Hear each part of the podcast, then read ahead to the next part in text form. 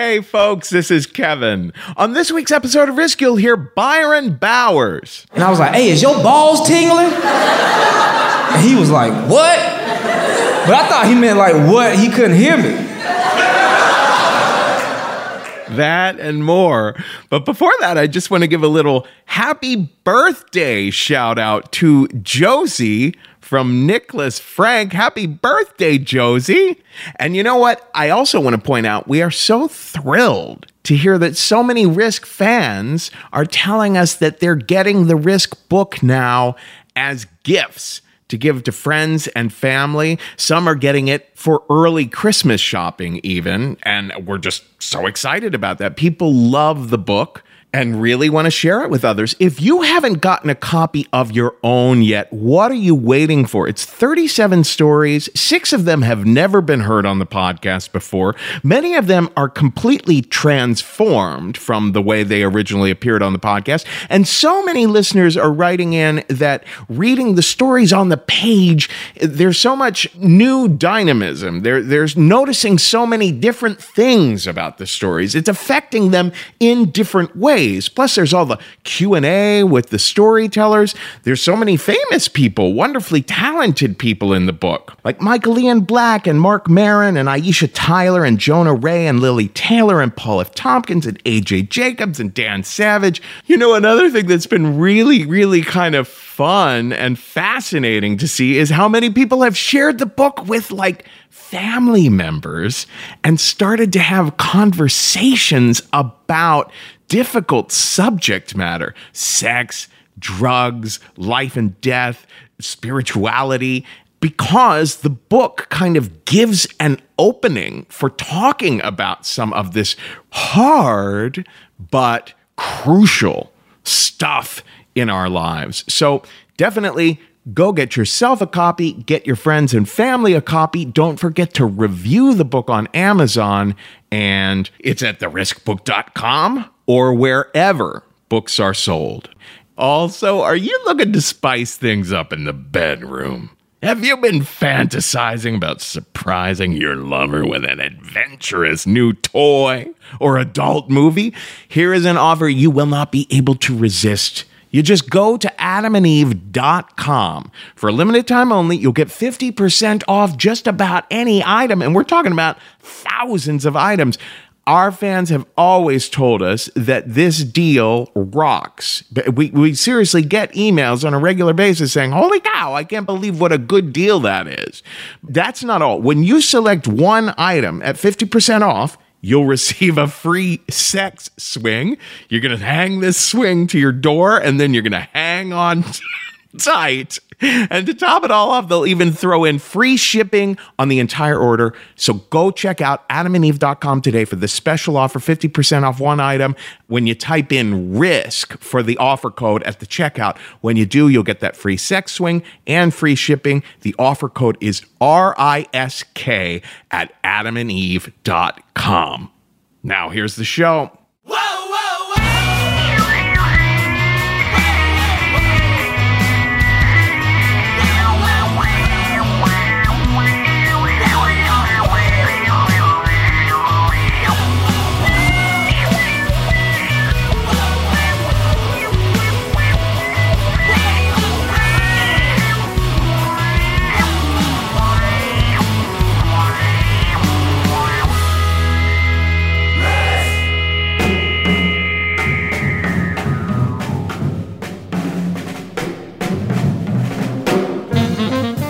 Hello, kids. This is Risk, the show where people tell true stories they never thought they'd dare to share. I'm Kevin Allison. This is Hank Mobley behind me now, and we are calling this week's episode Rattled. I'm so excited because we have a radio style story on this week's episode. We have been spread so goddamn thin with all the touring that we've been doing that we've been having a hard time finishing some radio style stories recently, but we've got a great one today from the fabulous Susan Kent. But before that, we're going to hear something from the hilarious Byron Bowers. Uh, Byron has been phenomenal every goddamn time he's been on the show. This is from a recent story that he told at the Risk Live show at the Bootleg Theater in Los Angeles, where the show appears once a month. You can find Byron at Byron Bowers on Twitter. And here he is now with a story we call Trippy.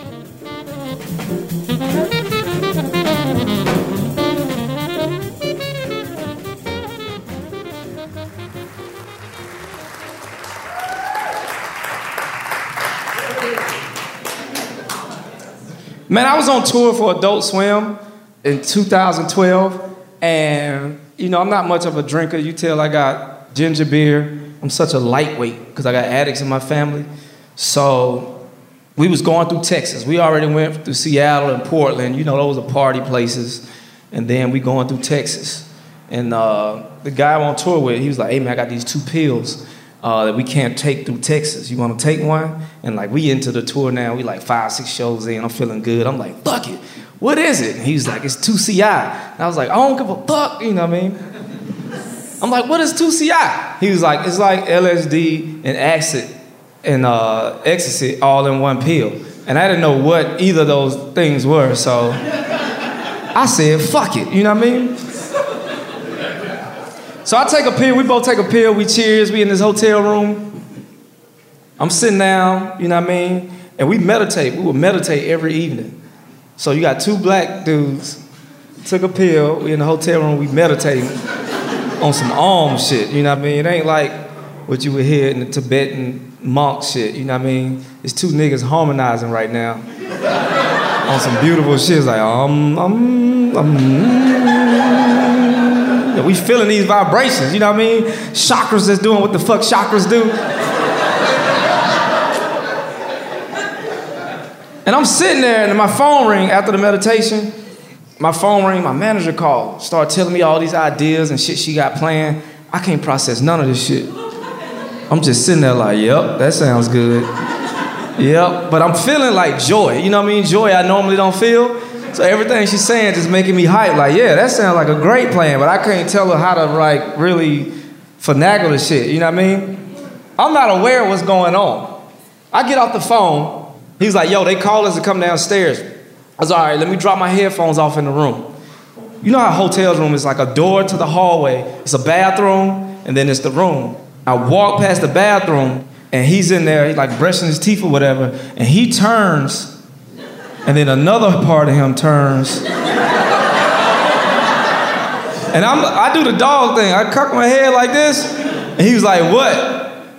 Mind you, like my dad is paranoid schizophrenia, so you know that it's a chance that you could develop these things, right? So the first thing popped in my head when I see two of him turning around was like, "Oh shit!" And he was like, "What?" And I was like, "Nothing." You know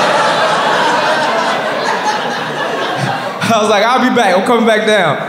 And I come back downstairs, and uh, I remember looking at the elevator when the doors closed. You know how some elevators got mirrors? I remember when this door closed, I saw myself, like a version of myself. I had on like this olive green coat.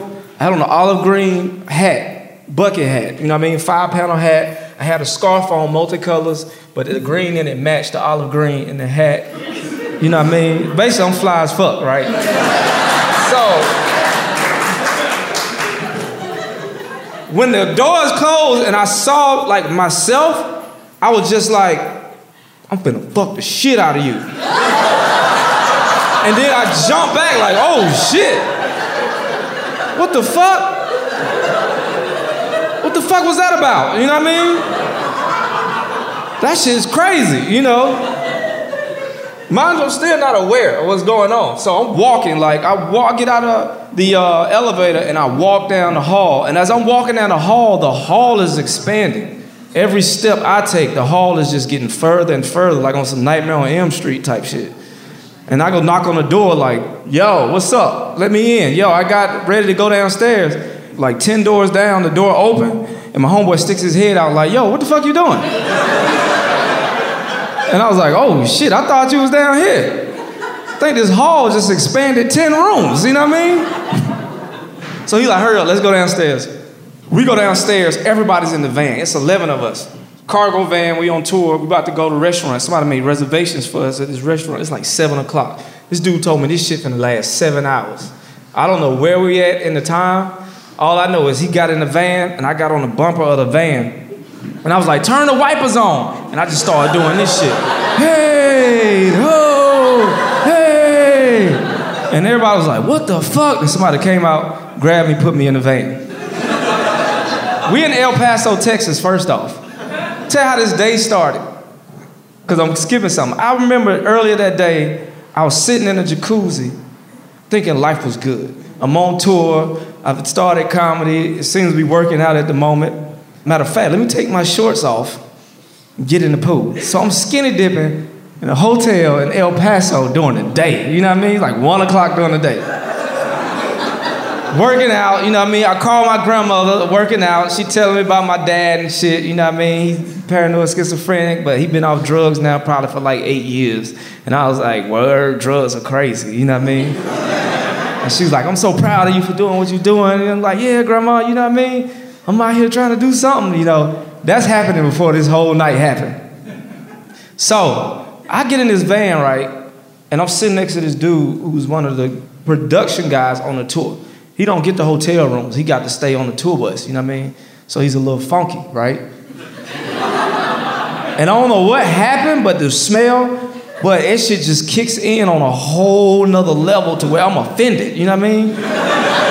It's like both his armpits just walked up to me and called me a nigga, and I'm like, what?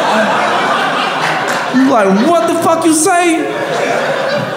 And I just started going in on how bad his armpits smell. Real fucked up shit, too, I'm saying. I'm like, your armpits smell like when Hitler gave a tour and he just did this with that same green jacket on the whole time. And all the hate just accumulated under his armpits. And then he got home at the end of the night. He was like, oh shit. I should kill myself, you know. That's what your armpits smell like. Your armpits smell like Jesus' last breath when he was on the cross for all that time. He ate the Last Supper and it digested in him. And then when he took his last burp from the Last Supper, that's what the fuck your armpits smell. So I'm just talking cash shit for 11 minutes. But I'm feeling good. Like every time I say something, I'm like, woo, you know, yeah, you know, that's a good one. You know what I mean? I'm high fiving myself. We get in this restaurant now. We walk in a restaurant. Imagine you walk in a restaurant and it's like you walk in back in time. You in El Paso, Texas. I mean, it's cowboy boots, it's big ass belt buckles, it's fucking cowboy hats, it's like Western shirts with the fucking fringe on it. They let you know they put effort. This is going out for them. You know what I mean? And then 11 motherfuckers from LA, like hipsters and shit, just walk in the building, like, yo, what's up? We in here. You know what I mean? and his family's in there. And I hear like a family laugh. It's like, ha ha ha ha, whoa. whoa, whoa. Ah, and I'm like, oh shit. You know, still not aware of this thing kicking in yet until I saw the devil. I saw the devil, right? And I grabbed my homeboy, like, oh shit, there goes Satan. He was like, what? I'm like, that goes Satan. This dude had on a black shirt, all black. He was pale. He had a ponytail. He had like long fingernails. And he was there about to eat. He was having him a nice, calm meal as Satan would. You know what I mean? And I was like, yo, this restaurant has to be good if Satan eating here. Because he could have went anywhere in the world, but he chose to come here. You know what I mean? So we sit at the table. We sit down at the table. And the waitresses come up, you know what I mean? I think they Latin. I can't really tell, but all I know is uh, all of them look gorgeous. I mean, they look fine than a motherfucker. And like you can see like the glow in their skin. You know what I mean? It's like they pores open and they pores just secreted just enough oil to make their shit smooth, you know. and I'm just staring at all the waitresses while they trying to give orders. Uh, I'm just looking at them, and then I feel like a tingling sensation like in my ball region, you know what I mean? And I look over at my homeboy, he the only one that took a pill, and I was like, hey, is your balls tingling? And he was like, what? But I thought he meant like what? He couldn't hear me. he meant like, like, what the fuck you say? So I was like, I said, is your balls tingling? We on this big ass table. He was like, oh, no, nah, no, nah, what the fuck? So I think, man, my balls tingling, man. And I'm starting to like feel like turned on, you know what I mean? But like turned on like in a good way. Like when you almost about to come way. Like it's built up and you like, oh shit. And then the waitress come by and I'm like, excuse me. And my homeboy was like, no, no, no, no. He stepped up. He's like, no, no, no, no, no. I was like, I don't know who did your makeup, but that is the most beautiful ass job I ever seen before in my life. She was like, thank you, thank you. My homeboy was like, oh shit, oh, okay. okay, uh, so I'm still dealing with this feeling, right? Of getting turned on. Like, as this thing coming, I don't know what the fuck happened. I closed my eyes and I started seeing like these old school pipe screensavers and shit from windows, and I would open my eyes again, and everything looked vivid and normal when I opened my eyes. But when I closed my eyes, these 3D pipes, and it was quiet, but it just looked just like the old Windows shit, moving fast. And I was like, damn, this shit's dope as fuck. I'm like, this shit must be kicking in. My homeboy leaves to get up from the table. Get like, he like, ah, ah, he just yells. He gets up, he runs the fuck out of the restaurant, right? So he placed his order though before he do that. I placed my order. I knew I wanted a steak and I wanted some mashed potatoes and I wanted something else. I asked them if they had mashed potatoes and uh, they was like, we don't have mashed potatoes. We got baked potatoes. And when she said that, a feeling of disappointment came over me. And I had a flashback to when I was in the projects and my dad, I found out my dad smoked crack and he left me in the middle of the projects, right? The same projects my cousin died in. And I just start crying at the table, like boo-hoo crying. And she was like, what's, she was like, we got, we got baked potato. We got baked potato. I could bring you some butter and you could whip it up. And I was like, bring me some butter. Bring me a bunch of butter. And I'm like boo-hoo crying. I'm not like tearing up. I'm like losing it, right? So she goes back, right? She leaves. I'm sitting there, I wipe my eyes. I'm like, I don't know what the fuck happened. This shit is crazy. And all of a sudden, like, I just started like coming on myself. Like, I'm talking about, I'm having a feeling, like no liquid or nothing, but it's like a wet dream. We all had wet dreams before, but I'm like wide awake, so I don't know what the fuck going on. So I'm trying to lightweight feel for liquid by like shifting in my chair and shit. Just trying to feel that icky wet spot, but it ain't there. But I'm like, I'm drained. You know how you come, you just drain? You know, ladies, how when fellas come, they ain't got no more energy left, and they like, shit. And I'm looking down, and all of a sudden, a big ass basket of butter just hit the table. And I was like, thank you. And I was like, man, I think I just came on myself. And everybody was like, what the fuck? And I was like, yeah, man, I just did, man. That shit is crazy. And I looked, and another beautiful chick walked by, and the shit just started happening all over again. And I was like, oh, shit. I started getting a sensation as if I was getting head under the table. So I'm there, I'm just moving. Like, at one point, I grabbed the guy's shoulder next to me. He was mad. He was tense because he saw we don't know what the fuck's going on and why I'm acting like this. You know what I mean? And I'm like, man, I'm so sorry. And he's just tight, and I'm like, I'm so sorry you can't feel what I'm feeling right now. I feel like I'm getting my dick sucked under the table. Oh shit, I'm coming. Oh. Ah. Cause I'm a quiet comer, you know what I mean? You know how it is? How somebody make noise before they come, like, oh shit, oh shit, that shit about to go.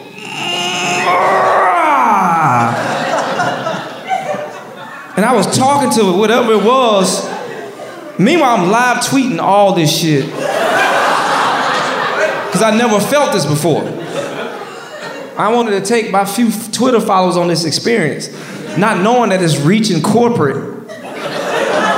Fuck that I'm on a tour with a television network and everybody's watching, and I'm just picking up followers. My phone just going off, God, God. But I cannot read what the fuck's going on because when I look at my phone, the letters are just floating off the phone. You know what I mean? And I'm trying to catch it and like and push it down on the phone. So I'm misspelling shit. You could go back and look at this shit. This is November, like 2014 or some shit. And um, all I know, I was talking to a ghost that was sucking my dick. Cause sometimes I like to talk shit, so I'm like, yeah, baby, like that. And I'm at the table and I would come, and then I would not, like after come, I'm so tired, I just wanna eat. So I would grab my steak with my hand. And just, cause I didn't have long, cause I just kept coming, you know, it just kept coming. So I would just eat a little bit just to get enough strength for the next wave. Fast forward, like we three, four hours in, we leaving the restaurant, and I wanted to apologize to the waiting staff for coming on myself, but not trying to tell them I'm about to come on myself. But when I would look into the most beautiful eyes I ever seen in that moment, it just brought back the lust feeling, and I just started to come again to where two dudes grabbed me and drove me out of the you know restaurant. They just drove me out, and it just started to sprinkle, and the rain would hit me, and it felt beautiful. You know what I mean? Just had a water splash on me. I'm coming down now, but all I know is they put me in the back of a tour bus. Uh, we were supposed to go to the strip club, which I was very excited about. But somehow that shit ended. Shit got fucked up. And I don't know what the fuck happened. All I know was me and this guy on the tour bus, and he was like, I'll be back. And I realized like then, like, oh shit, they just locked me on the tour bus. they nervous that I was about to do something, you know what I mean? And I understand, because I wanted to just pull my dick out sometimes and just finish what the fuck was going on. But uh, I was just sitting there with a styrofoam steak. And I had recorded my legs moving at one point because I filmed my legs, I didn't know what the fuck going on, but I felt like I was getting my dick sucked, so I'm just on the bus, just like legs going crazy, like, ah, shit, just talking, right? They get back on the bus. They was like, hey man, we finna walk to this club. I was like, let me go. I'll go with you. I feel a little better now. And we walked to this club, and I'm like, yo, where E at? The other guy. So apparently the other guy ran out of the restaurant. They had to take him back to his hotel room because he started throwing up. He tried to throw up the pill. And he was in his tub in his hotel threatening to cut his dick off and kill himself. So he was on watch, you know what I mean? he had four people watching him. We get to this club and the music loud. You can feel every vibration as you pull up. You just feel the energy of this club. You know what I mean? El Paso, Texas, which means the women thick. You can see them as they go in, just ass everywhere. And I get up and then this violent, big ass military motherfucking security was like, I gotta search you. And I was like, I don't know if you wanna do that. And he was like, You can't get in this club if I don't search you. I was like, But sir, you don't understand. You know what I mean? I'm going through something right now. And he's like, I gotta search you. And I was like, all right, go ahead. And then he pat me down and he had like these big ass hands and it just felt like, you know what I mean, somebody was just hitting you with a big ass board. And I'm sitting there trying to like, you know, whatever thought come through your mind when you try not to come, that's the thoughts I'm trying to, I'm thinking about my grandmother and shit. You know when you try to not come and you think about some shit like your grandmother is your mind, if you a pervert, always go to like that time you saw your grandmother titty and shit. So there's always a balance going on. It's like a fight, you know what I mean? So we get in this club. I find a corner to sit in until I come down off this thing. Because we on a tour, you know what I mean? So we gotta leave. We gotta leave and be in the next city in the morning. So by the time that oh, all in and we get on the bus, all 11 of us, everybody's asleep. It's been a long night. Only person up is the two people that took the pill. And the driver. The driver's driving the bus. The bus come to a stop. And he was like, what the fuck happened? And we still like a little bit high. And he was like, oh, Border Patrol. Border Patrol want to get on the bus. And we was like, oh shit, the reason we took the pills was in Texas, they penalize you high for drugs. So we had to take them anyway just so we don't get pulled over. So my homeboy is in the bathroom, he tell me this, and I'm knocking on the bathroom door like, yo, come outside. And uh, he come outside and he was like, what? I was like, Border Patrol here. He was like, oh shit. And the back of the bus is like, the door is closed. So he goes for the door and try like to open the knob, but it ain't a knob. It's a sliding door. So he just trying to push the door open as the fucking uh, Border Patrol get on the bus and was like, hey. And we both turned around like, uh, yes, officer. And we just looked guilty as fuck. And he was like, um, how y'all doing? He's like, we doing all right. Where y'all headed? We heading to Austin, Texas. I just point that way. He's like, y'all going to Austin? He's like, yeah. He's like, yeah, I just came on to see if y'all had any illegals on here. And we was like, illegal, illegal what? He just looked at us like real suspicious. And it got real tense. And he was like, aliens. And we was like, oh no, we ain't got no illegal aliens on here. And he's like, all right, all right, as you were. And then he got out the bus and we was like, shit. Thank God for the Mexicans, you know what I mean? and then we made our way on to Austin, man. Finished the tour. It was a good tour. I've never felt no shit like that before. I got lucky though, you know. Thank you.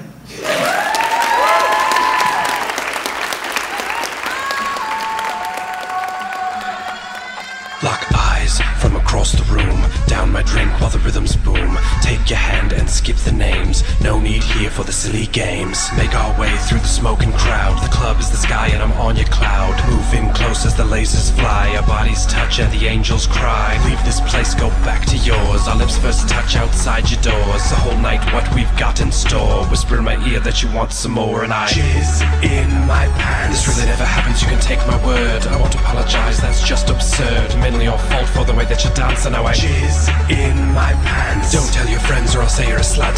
Plus, it's your fault you were rubbing my butt. I'm very sensitive, some would say that's a plus. Now I'll go home and change. Yes, I jizz in my pants. My my my. Yes, I jizz in my pants. I jizz in my pants,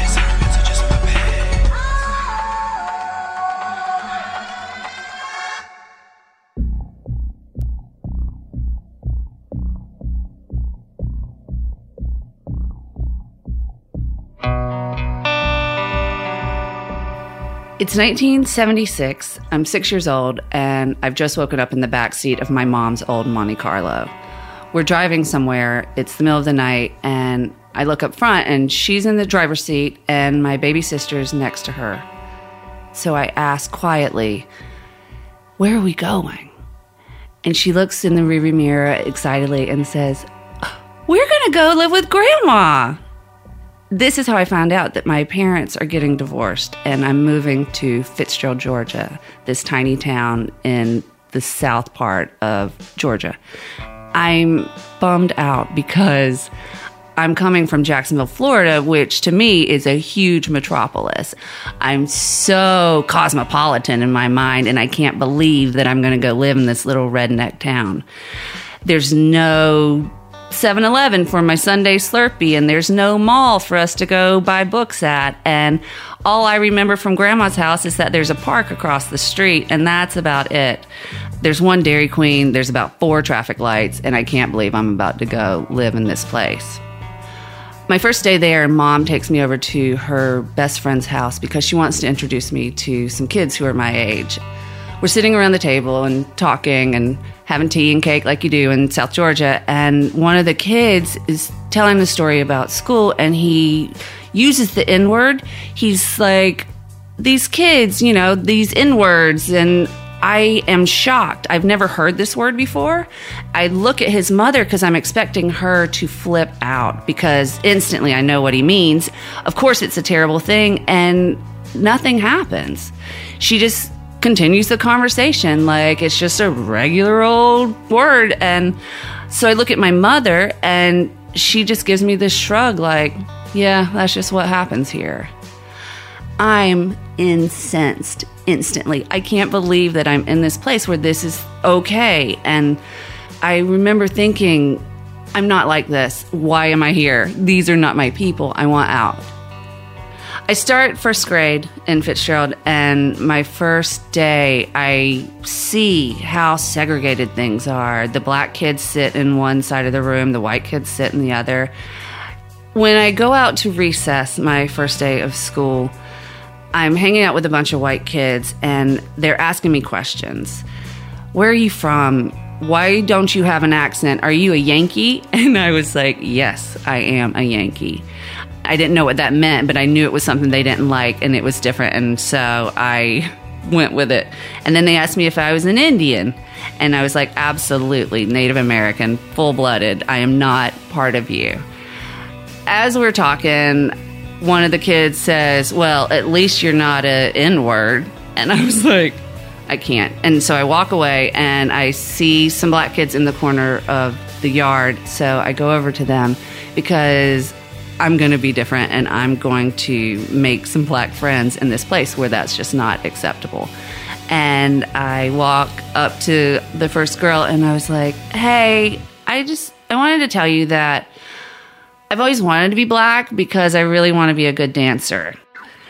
Thank God. Like, I didn't realize how racist that was. They didn't either because by the end of recess, I had learned several new dance moves. I had my hair in braids and I went back into school feeling triumphant.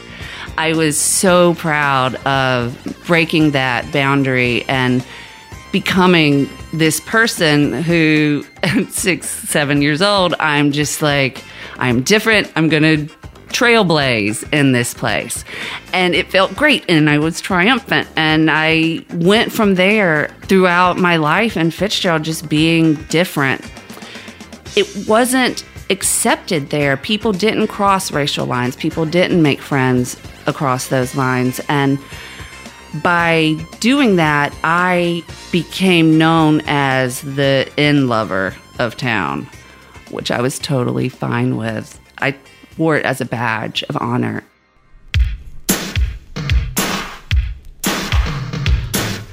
As I got older, I was in high school and I had a group of friends, and one of them was this guy named Walt. Walt was the only black kid in our group, and he and I became very close friends. I thought he was fantastic. And every Friday we would get together at lunch and talk about what was happening on the weekend. So we'd plan which parties we were going to go to together. And it would be, you know, we're going to go out to the clay pit or to the rocks or to the orchard because that's what you do in Georgia. And each weekend we'd be hanging out with all of our friends and we'd be sitting around a fire or sitting on tailgates and I would always get close to Walt and flirt with him and hold his hand and hug him and kiss him in front of everybody because he and I loved to poke at these rednecks. We would sit around and you could see everybody kind of bristling that each time I touch him. I thought it was fantastic. I remember one night we were looking or we were sitting around a bonfire and this one guy was talking and he said something about the inns in town and walt looked at me he was like i guess he forgot i was here and it was the funniest moment of my life because it was so great to watch this guy struggle as he realized what he had just done and i'm laughing with walt and this was just kind of how our relationship was. We had great chemistry and we had so much fun together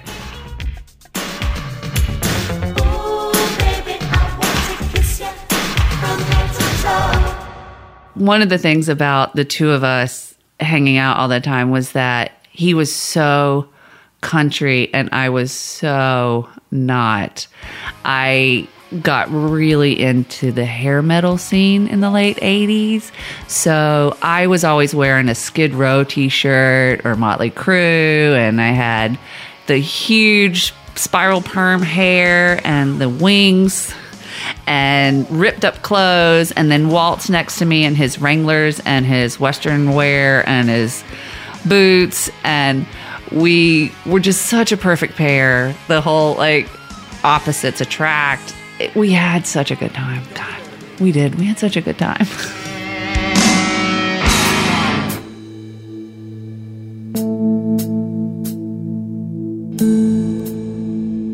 if you were black in Fitzgerald, Georgia in 1986, you could not go to the movie theater. You could not go to the bowling alley. You could not go to Lake B, which was this skating rink slash swimming pool recreation center.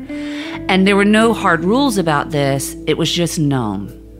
You could not go. And Walt and I would talk about how fucked up the town was and how crazy this racism was and how we were such a great example of how you could have peace and harmony. And, you know, we were really aware of what our dynamic was. We would laugh about how we had flirted at a party and we would make jokes about the reactions from the rednecks we would talk about like, oh my God, did you see that guy? I thought his eyes were going to pop out of his head when he saw us holding hands. And it was really funny to me, but it never occurred to me that there was anything more. In my mind, you couldn't. You just couldn't. You couldn't date a black person. Like being friends with him was already pushing the envelope. It was just not a possibility. Pigs can't fly, white people can't date black people. Like it just was not okay there. It never occurred to me that Walt saw our relationship as anything other than being friends who made jokes at parties about racism until I heard this dedication come across the airwaves. I was listening to a radio program that my friend Jen hosted on the local station. She worked out a deal so she could go in and do a dedication program where kids from everybody in high school listened every Friday night to hear all these dedications go out over the air. And one night there was one for me. This one goes out to Susan from Walt.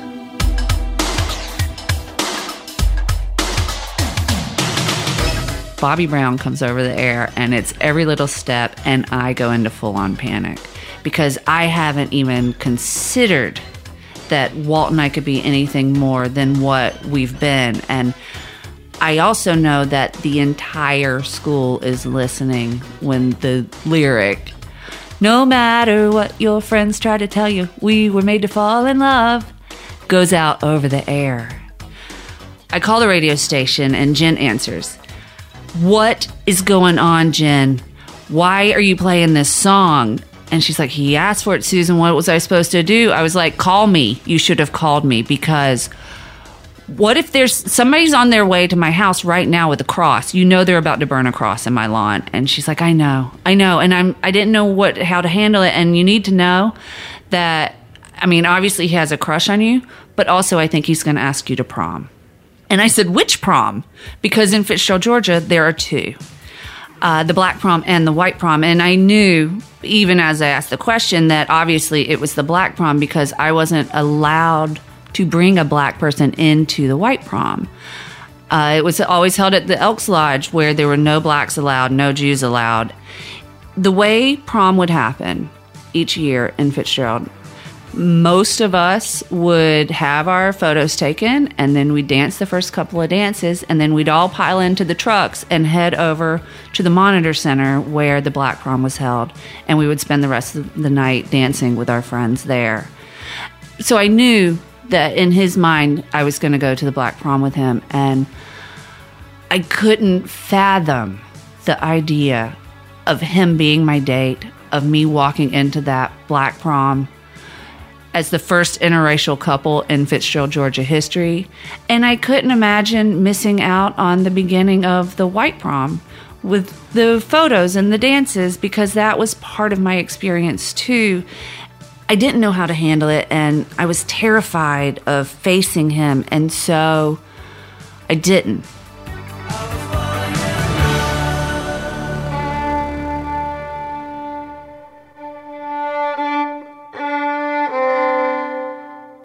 The next week at school, I stopped showing up at lunch where Walt and I would usually hang out, and I avoided the halls where I knew he had his classes during the day. I basically just ghosted him because I didn't know how to tell him all of these things. I'm 17 years old, I'm living in this crazy place, and I've already established myself as this rebellious, different person. I was really into it, but now it's gone too far and I'm terrified. I love this guy so much. He's one of my favorite people and he's my best friend and I can't I can't face him. I can't tell him no if he actually does ask. And so I just avoid him until it's too late for him to ask me to prom and that year I went to white prom with some white date. I don't even remember I felt so guilty. I wanted to go to prom, but I felt terrible because I knew that Walt was out there and he was probably sad and confused. And I made my way to the dance and I'm there and I take the pictures and then I'm dancing the first dances. And as I'm walking by the door, there's these two huge French doors at the entrance to the Elks Lodge, and as I pass, I look in the parking lot and I see Walt. He's parked his truck and he's walking up front towards the door. And I freeze. Because what the fuck are you doing, Walt? What are you doing? I watch chaperones go out to meet him in the parking lot. And they have a conversation that is civil, but you can see there's some stress happening. And as he's talking to the chaperones, he makes a gesture towards the Elks Lodge and he looks at the French doors and he sees me. And we make eye contact. And we stare at each other for what feels like 20 minutes, 20 years. So much is being said with just looking at each other and I want to scream, get out and run because what are they going to do to you? What if they hit you? What if they do something worse? What are you doing? Like this is too much, Walt. Why why do you think this is okay for you to just come in like this? And then I'm hating myself because I'm thinking, get out. I also want to tell him how much I love him and how sorry I am that we're even in this situation. So as soon as he turns back to the chaperones, I do what I'm great at and I just run. I hide in the dance. And that year, I don't go over to the monitor center with everybody else. I went home early because the idea of running into Walt and having to discuss this was just, it was too much. And 30 years passed. 30 years passed, and I didn't talk to him or get to explain. And I carried it with me for that all that time. I always had this story and this experience in my heart as I left Fitzgerald, as I moved to New York, and then as I became a storyteller, I started sharing the story on stage. And as I would tell it, I was always using his real name, and then Facebook shows up, and now things are getting out, and I was scared that somehow he might hear the story.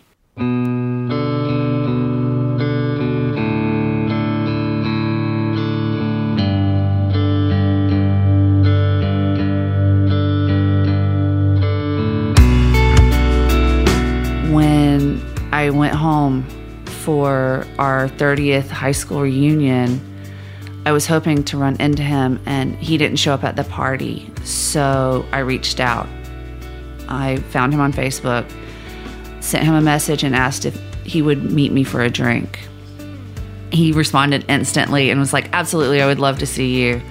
And a couple of days later, we met up at a Ruby Tuesdays and we had a Bud Light together and we spent a long time just catching up and going over what our lives have been like these last 30 years. And eventually I got to a point where I was ready.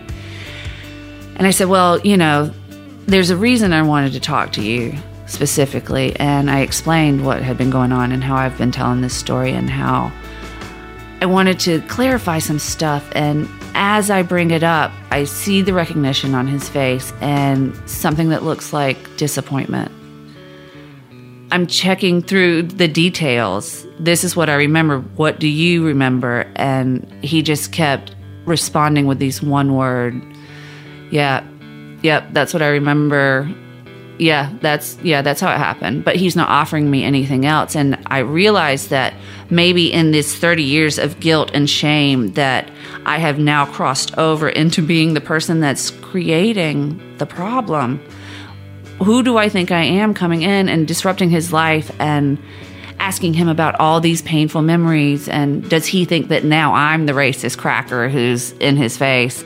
So I try to wrap up the conversation really quickly after I explain like I've been putting this out on the radio and it's uh it's coming and so I just wanted to make sure that this was okay and I just want to know, you know, what were you thinking that night? When you came to the white prom. And he just kind of shrugged his shoulders and said, You know, Susan, I just got to be me. And that was all he offered me. And that's what I took. I didn't push it anymore. Later that night, a mutual friend of ours from our old circle was having a party at his house in town. And so I asked Walt to come meet me there. And he quickly agreed. And when we hugged goodbye, for the afternoon, I felt this spark with him that I had never felt before. This electrical, chemical, like I actually I thought he was going to kiss me. It, it felt like it felt natural to kiss him in that moment. It was this weird experience that I had never felt with him before. And so the rest of the afternoon, I'm thinking about him, and we get to the party, and we're flipping through old pictures and telling stories, and it's great. It's so much fun to be back and have this experience with him again. And as we're leaving that night, he and I walk out to our cars together. He hugs me goodbye. He walks around the front of his truck to get into the cab, and right before he gets in, he looks up and he says, Susan, you should know that you are the love of my life. And then he jumps in his truck and closes the door and takes off before I have a chance to respond. I'm I'm blown away.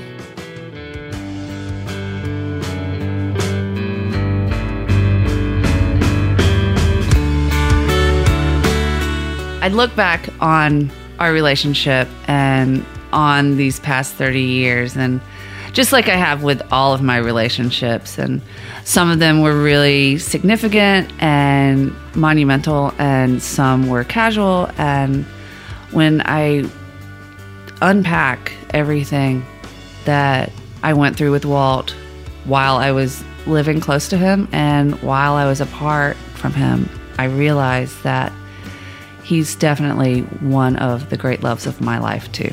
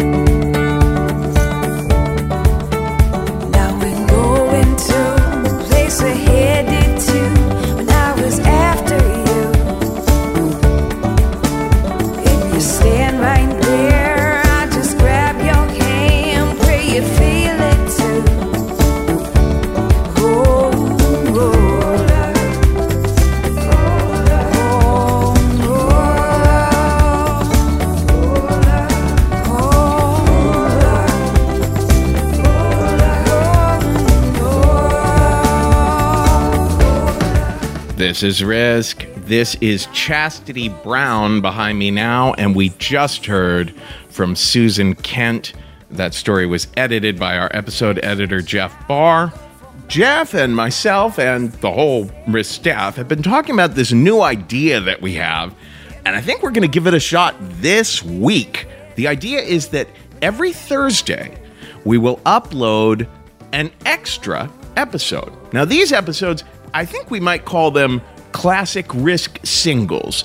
And what it is, is it- it's just one story from our archives. You know, one story from the first, say, four years of our existence, now that we've been around for almost 10 years, with almost no hosting or music or, or ads or anything like that. Just me at the very beginning giving a very short little intro saying, hey, here's an extra story by so and so that first occurred on the podcast in 2010 and then the story itself. To give everyone a little taste of um, well for newcomers it's uh, one extra story every week without all the you know bells and whistles elsewise. And for people who've been listening for a long time it's you know these are reruns of stuff that's so far back in the past that uh, it, it might be a real new discovery of oh holy cow i don't know if i remember this one or not. So i think it should be kind of fun and interesting to try out now, you know, I've had a few nights back at home finally. You know, there's a little bit of a break between our DC and Baltimore shows and our Pacific Northwest shows. So I have been loving Sleeping in my own bed, a quality night's sleep helps you recover from distractions. It helps prevent burnout, helps you make better decisions, improve your memory. You know, overall, you're making fewer mistakes. It's not marketing, it's science. To design a better mattress, Leesa, L E E S A, leveraged 30 plus years of experience and hundreds of hours of testing to develop the perfect mattress for all body shapes and sleeping styles. Leesa's mission is to provide a better night's sleep for everybody. Through their 110 program, they donate one mattress for every 10 they sell. That's more than 26,000 mattresses and counting. Leesa strives to leave the world better than they found it, but that doesn't stop with mattress donations. Together with the Arbor Day Foundation, Leesa plants one tree for every mattress they sell and are committed to planting 1 million trees by 2025. I have absolutely loved my Leesa mattress. It is the perfect blend of, of softness and firmness that just absolutely allows me to go into la la land and wake up feeling refreshed. So don't miss these summer savings. Get $160 off a Leesa mattress at L-E-E-S-A dot com slash risk. That's leesa.com slash risk for $160 off. Leesa, a better place to sleep. Our final story on this week's episode comes again from the live show that we do once a month at the Bootleg Theater in Los Angeles. Beowulf Jones is the host of the show out there and just does a fantastic job. If you live anywhere near Los Angeles, come out for one of our shows that we do once a month there at the bootleg. Now, this final story comes to us from Marlena Nichols. Marlena is a, a writer. Uh, she performs a good deal with a show out there in Los Angeles called Write Club. And here she is now with a story we call Brother of Mine.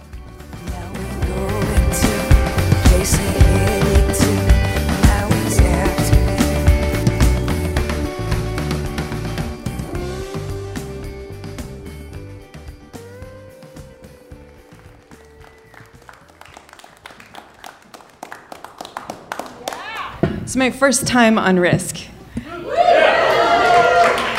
God, you guys are a pretty audience, too. Wow. Okay. Shopping with my mother. You know, it's a lot like I was shopping with Karl Lagerfeld. If Lagerfeld were starring in a Tarantino movie. She yells at me across the store, Marlena, Grab the Italian blouse, the kitten heels, the see-through clutch, and the rest. We leave to hell. That's it. She shops via instinct, right? She's been known to call and say things to me like, Marlene, I think we have to go to New York because I have a feeling we find shoes. and we do. No, we have gone shopping in Paris, in Berlin, in Los Angeles, and then about two years ago, she calls me and she says, Marlena, I have a feeling that we have to go to DC. Okay, I love a good pantsuit, but I have never thought of our nation's capital as like a fashionista paradise. No, Marlena, actually, we're going to see your brother. Oh, yeah, no, no. See, I haven't seen my brother in 10 years. Um, and it's not that anything happened, it's just that, you know, after a certain amount of time where you don't get calls back or your texts returned or you show up for Thanksgiving and you're accepted, but it was really unnecessary, um, you kind of start trying. You know, you remember that book, He's Just Not That Into You? I read it, I get it. But the thing was, it wasn't really always like that, right? So when I was a little kid, um, I was in love with my brother. When I was in kindergarten learning how to tie my shoes, my brother was graduating college with the degree in chemical engineering. And I remember, I remember blushing from pigtail to pigtail as my brother introduced me to his professors as the next genius in the family. And then when my brother went into the Navy, he became an officer, he would write letters home addressed to me because he knew how much I loved mail. But then my dad got sick and he passed away, and my brother was on a missile destroyer in the Persian Gulf. So I don't know, he just kind of never came home.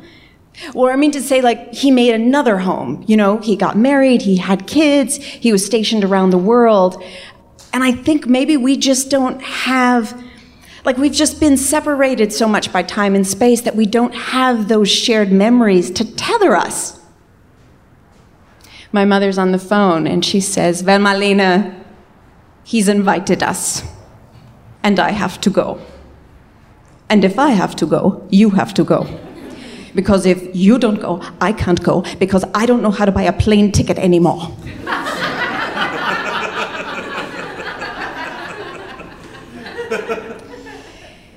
now, um, just for clarification, DC is the closest airport to where my brother and his family live. They actually live in Maryland off a two lane highway where the strip mall is king.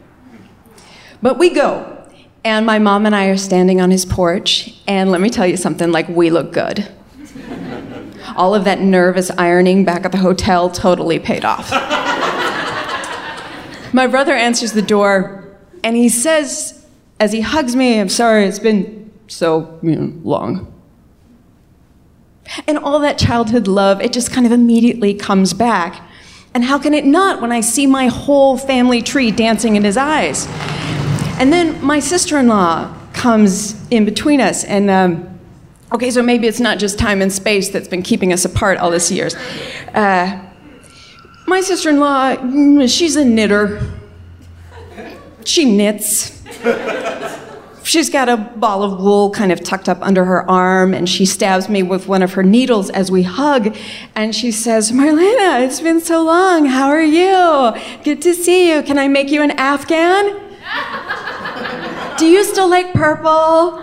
How about a waffle motif? I could put you on my list. You'd be number eight on the list. Um, I'm very much in demand. But then eight becomes number one, and then you'd have your Afghan. What do you say? Shall I make you an Afghan?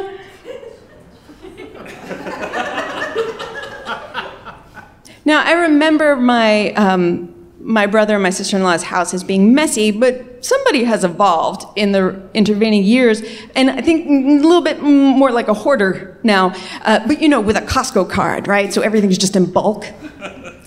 And I stand there, and uh, I kid you not, a feline army of 13 cats kind of emerges from the pallets of soda and paper towels. And I find myself sneezing and surrounded, and then there's this one eyed there's a one eyed tabby that kind of looks up to me as if to say, May the odds be ever in your favor. My mother is the one who pulls me back out onto the porch before I have an asthma attack. We're definitely a family divided, so um, we do what estranged families do we brunch. Now, the Officers Club in Annapolis is gorgeous. It has floor to ceiling windows. My brother sits down. He's looking out over the Potomac like the retired sea captain with his faded Hawaiian shirt on.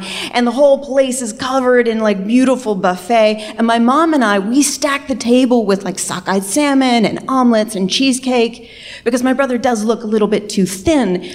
But he kind of waves us off, and the, the waitress pours him coffee. And as we're eating, he just sort of blurts out and says, well, my body's been malfunctioning and I couldn't swallow pizza crust, so I went to the doctor. That was the only sign there was, but that's why I went. And so now, and he goes on to tell us that he has a stage four cancer. Now, I know what that means because my father had the same thing, a stage four cancer. And he looks at me as if he reads my mind. It's not what dad had. But he doesn't know because he wasn't there. No, I plan on being an outlier. My mom slowly covers her plate with her napkin and pushes everything to the side, and my sister in law, still knitting. You'll be number seven soon. Um, seven will go to one, and then you'll have your Afghan. Are you sure I can't make you an Afghan? After brunch, we do the next thing that families do. Um, which is drink. So my brother comes with me and he gets into the car and we drive those 30 miles down a two lane highway to his favorite Maryland vineyard. I didn't know that they made wine in Maryland, but God bless the fucking vineyards. He then leans back in his seat and asks me if I mind if he eats lunch. And he unzips this kind of mini cooler that I'm not even sure where he got it from. And he starts to create this kind of lab in his lap. And he pours this pink concoction between two beakers. He adds water and it starts to fizz a little bit. And let me tell you, the thing smells awful. And he looks at me, he's like, I know it smells bad, he says, but if it smelled like McDonald's, everybody'd be doing it. And he lifts his shirt, and I see that there's this opening, a tube in his stomach where he pours in his lunch. Now, I've streamlined my diet now, he tells me. Only water, wine, and Haagen Dazs pass these lips. In moments of great pressure, I crack jokes. That is my dream diet. Basically, that's the dream diet of every woman I know of in LA. How are you always ahead of me? He's like, well, actually, I even I have a I have a physicist too. A physicist? Wait, how do you have a physicist? What do you mean you have a physicist? Did you like like in your closet have a physicist? Like did you kidnap a physicist? No. It's just he does my radiation. He calculates how much they're going to zap me with. Is he cute? Cuz I can't date another actor.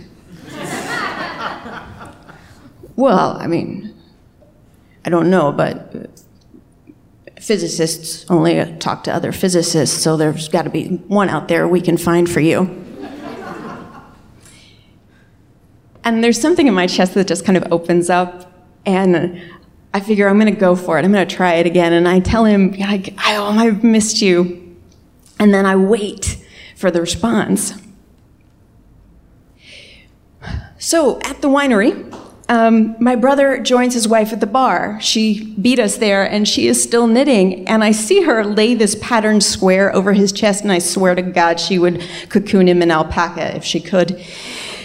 But I go find my mom, who's been roaming around the gift shop, and she is stuck in the, the neckline of a t shirt that reads, Jesus drank too. So I help her out of it, and I see that her face is wet, and she's like, I was trying to find a gift for him. I hand her a glass of wine, which she sort of waves away, saying, like, I refuse to waste calories on wine made in Maryland. this shouldn't be happening, Marlena. I drive her and I back to our hotel that night, and we start playing something we like to call vending machine bingo. And uh, that's where I funnel quarters into the vending machine while she calls out these random combos like she's in some French existentialist movie. B5, F6, G2. I was supposed to go first, Marlena. I was supposed to die first, then, but your father, he screwed that up. So it's supposed to be your fathers and me's and hims and you, M6. I'm sorry, Mom, there's no M6. Oh, there never is. and we watch, we're eating as these high school students sort of come in in those hideously iridescent um, gowns that they wear because there's a prom in our hotel. And I get this idea and I was like, come on. And I grab my mother and the sleeve of powdered donuts and I take her out to the car. Like, Where are we going, Marlena? We're going to go shopping, I say as I pull out of the parking lot. And she looks at me with this sort of shocked look, and she kind of starts waving her arm at the window in the countryside. Where, Marlena? Where? so I quickly look on my GPS, and I find a Marshall's. We are going to Marshall's. And I'm telling you, 20 minutes later, we are in that men's department, and golf shirts and Calvin Kleins are flying. And my mother is like, oh my God, he's going to die surrounded by cats and Afghans. Maybe we should get him a robe. Do they have any robes? Why don't they have any robes, Marlena? And then we turn and we see this display of medicine bags. They're beautiful. It's like cognac leather, it's blue interior, and they're going to be perfect because this is something that he is going to be able to use. And it's the hardest gift I've ever bought because this is going to be something he's able to use. So, to make it fun, we buy all the trappings, right? We buy ribbons and bows and that stupid confetti that you put into the bags, and we take it back to our hotel, and it's just sitting there on the desk, and it's like this towering thing of beauty. And then we just wait, and we wait. And the next day, he comes to our hotel, and we have one hour alone with him. And my mom and I and my brother, we give him the gift, and he looks at it, opens it, and he's surprised. Oh, is this a this is medicine bag? I I can use this.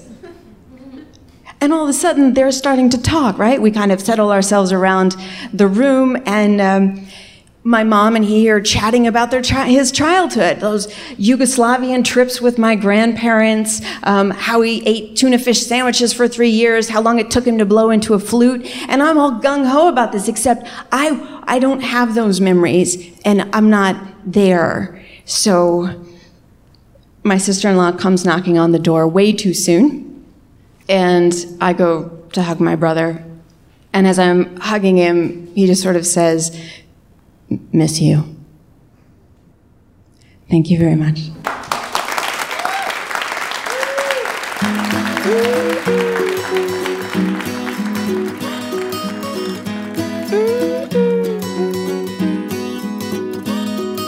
We have fallen down again tonight.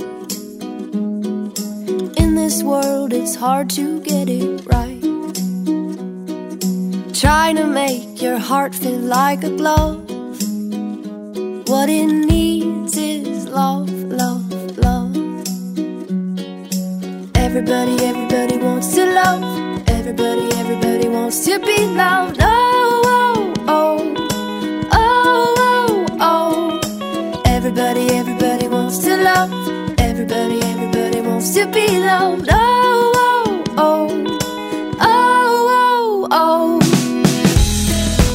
That is all for this week's episode, folks. This is Ingrid Michaelson behind me now, and we just heard from Marlena Nichols. Now, don't forget, you can always find out more about the storytellers and the musicians if you go to the listen pages at risk-show.com. There's even a search bar there where if you can remember key words from stories or storytellers' names or stories' titles, you can you know, look through our entire catalog and find stuff on all the listen pages with all those tables of contents of all the episodes. Also, don't forget, we are very, very, very, very, very much looking for pitches right now for scary stories for our Halloween episode and fun winter holiday sorts of stories for our episode that'll fall somewhere around December 25th. You can find all the information you need about pitching us on the submissions page at risk-show.com slash submissions. There's a little video there explaining how to pitch us. There's a, a 56-minute lecture pep talk that I give on what makes a risk story really work. And right now, especially scary stories and winter holiday stories pitch those to us at risk-show.com slash submissions. Now I'm going to read for you the places that Risk is coming next so you can come out and see us live. On September 6th, we are back in Portland, Oregon at Revolution Hall. We've had so many great shows in Portland, so it'll be great to be back on September 6th. Come on out, Portland. On September 7th, we're back in Seattle at the Vera Project, another place where we've had astounding shows in the past. Come on out on September 7th, Seattle. On September 8th, we're in Vancouver at the Biltmore Cabaret. So come on out, Vancouver, Va- Vancouver on September 8th. On September 15th, we're back in LA at the Bootleg Theater. And on September 20th, we're at the NYU bookstore. That will be a book reading and book signing for the Risk book at the NYU bookstore on September 20th. On October 4th, we're in Denver. Now, the Denver show, we're still taking pitches for. So if you live anywhere near Denver and you want to pitch us and see if you can become a part of that show, please do. Or if you know someone in Denver who might have a great story, poke them, tell them to pitch us at risk-show.com slash submissions. And if you don't, just come on out and see the show on October 4th in Denver at the Bluebird Theater. Other than that, don't forget that we teach storytelling as well at thestorystudio.org. We do one on one teaching over Skype. We also have in person workshops, group workshops in New York, in Los Angeles, and in Minneapolis. And we have video classes that you can take in your own time. You can download the videos, download all the workbook material. That's all at thestorystudio.org. But beyond that, we even do corporate workshops for uh, clients like Google and Pfizer and Citibank. So many great corporate workshops that we do. Of course, those stories are not at all like risk stories, they're business stories, but the same storytelling principles apply. There's just doing it in a different context for a different purpose. So come check out all that we have to offer at thestorystudio.org. Folks, today's the day. Take a risk. Everybody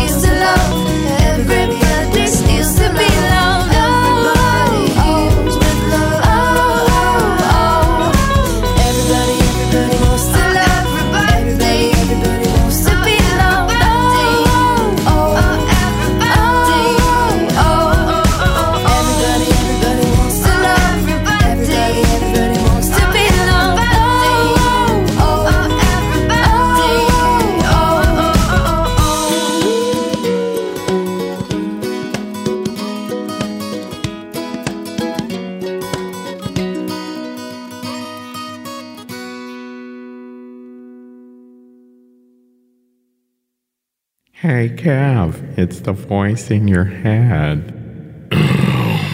What's up, voice in my head?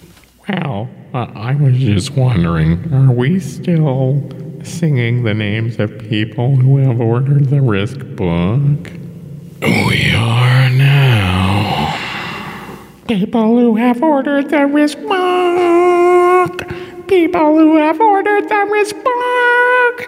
There's Mary Wade and Sonia and Josh Greenbaum. There's Corey Grower and Ari Shalizi.